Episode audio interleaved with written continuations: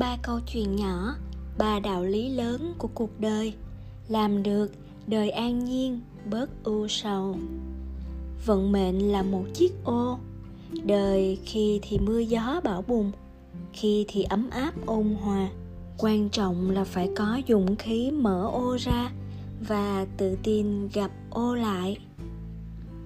Câu chuyện thứ nhất một vị trụ trì của một ngôi chùa đã lập ra một quy tắc rất đặc biệt. Mỗi khi tới cuối năm, mỗi một hòa thượng trong chùa đều sẽ phải đối mặt với trụ trì và nói ra hai từ. Năm đầu tiên, trụ trì hỏi hòa thượng mới vào xem muốn nói gì. Hòa thượng mới nói, dương cứng. Năm thứ hai, trụ trì lại hỏi vị hòa thượng có gì muốn nói hòa thượng đáp, cơm chán. Năm thứ ba, chưa kịp để trụ trì hỏi, vị hòa thượng đó đã nói, tạm biệt.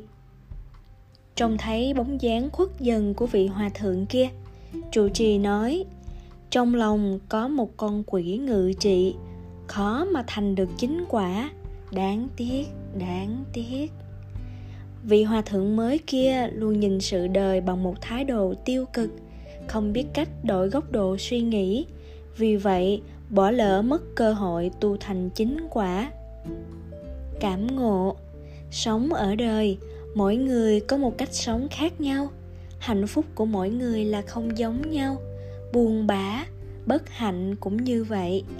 Bạn nhìn cuộc sống với thái độ như nào? Cuộc sống sẽ đáp lại bạn bằng mật ngọt hoặc thạch tín. Bi hoan hỷ lạc là nhân sinh âm dương tròn khuyết là cuộc đời. Quan trọng là phải biết cách điều chỉnh tâm thái của mình. Người có tâm thái tốt, thứ mà họ nhìn thấy luôn là những động lực để tích cực tiến lên. Còn những người tiêu cực, thứ mà họ gặp phải tất nhiên sẽ là phiền não và khổ đau. Vì vậy, khi cuộc sống cố tình làm khó bạn, chi bằng hãy làm dịu trái tim của mình lại thử nhìn đời ở một góc độ khác xem sao. Câu chuyện thứ hai, một người bị đắm thuyền, may mắn sống sót và dạt vào một hòn đảo hoang.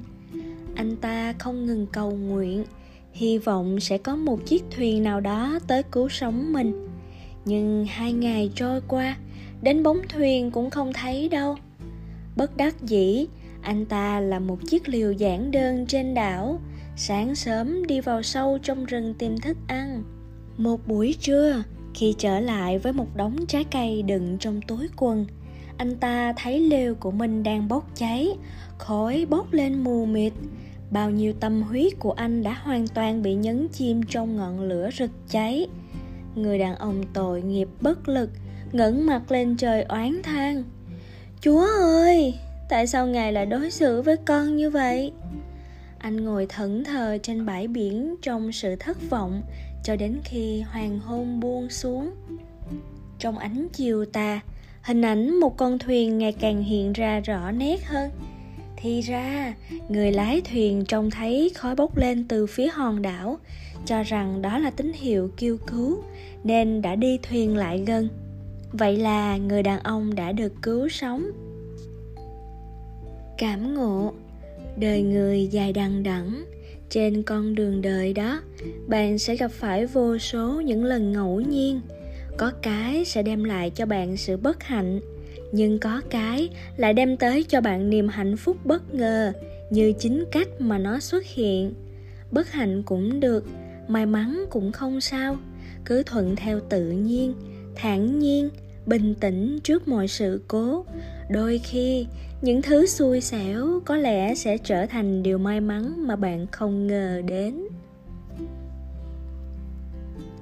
Câu chuyện thứ ba. Một thiền sư dẫn các đệ tử của mình đi ra ngoài. Không may, bị một con sông chắn ngang đường. Thiền sư hỏi con sông này không có cầu bắc qua, chúng ta phải làm sao bây giờ có đệ tử nói, chúng ta bơi qua đi ạ à? thiền sư lắc đầu đồ đệ khác nói, chúng ta quay về thôi ạ à? thiền sư vẫn lắc đầu thiền sư nói, bơi qua sông không những làm ướt quần áo, mà nước sâu còn làm nguy hiểm tới tính mạng, không ổn còn giờ mà quay về. Tuy bảo toàn được tính mạng, nhưng lại chưa đạt được mục đích cuối cùng, cũng không hay. Tốt nhất là đi men theo con sông, kiểu gì cũng sẽ tìm thấy cầu thôi. Cảm ngộ. Bên cạnh đường vẫn còn con đường khác. Chỉ cần bạn muốn đi, sinh mệnh luôn sẽ đem tới cho bạn những điều bất ngờ học cách dùng những phương thức khác nhau để nhìn nhận vấn đề. Thêm một phần lạc quan, bớt đi một phần bi quan khi đối diện với cuộc sống. May mắn sẽ nhiều hơn một chút, gặp ghen sẽ bớt đi ngàn phân. Vận mệnh là một chiếc ô, đời khi thì mưa gió bão bùng, khi thì ấm áp, ôn hòa. Quan trọng là phải có dũng khí mở ô ra và tự tin gặp ô lại. Câu chuyện mua giày. Thời ngũ đại, phùng đạo và hòa ninh đều làm quan cùng triều, giao tình giữa hai người rất tốt đẹp. Một hôm, phùng đạo đeo một đôi giày mới mua đi tới thăm hòa ninh.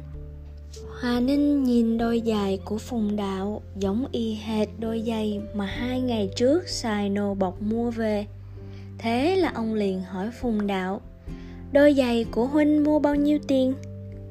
Phùng đạo nhấc chân phải lên, ung dung nói, rẻ lắm 500 đồng.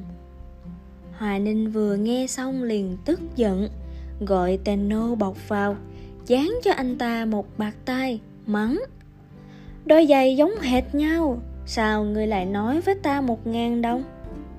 Lúc này Phùng đạo mới từ tốn nhấc chân trái lên nói, Chiếc này cũng 500 đồng. Hòa Ninh đột nhiên ngớ người, Xấu hổ, Không biết xử trí làm sao. Sự sốc nổi sẽ khiến cho bạn phạm phải nhiều sai lầm không đáng có, luôn luôn giữ bình tĩnh, làm rõ nguyên nhân rồi mới đưa ra kết luận. Có vậy mới không biến mình trở thành trò cười trước khi chưa hiểu rõ, nắm chắc việc gì đó. Hãy kiểm soát thật tốt cảm xúc, nhẫn nại, quan sát để tránh phải hối hận về sau.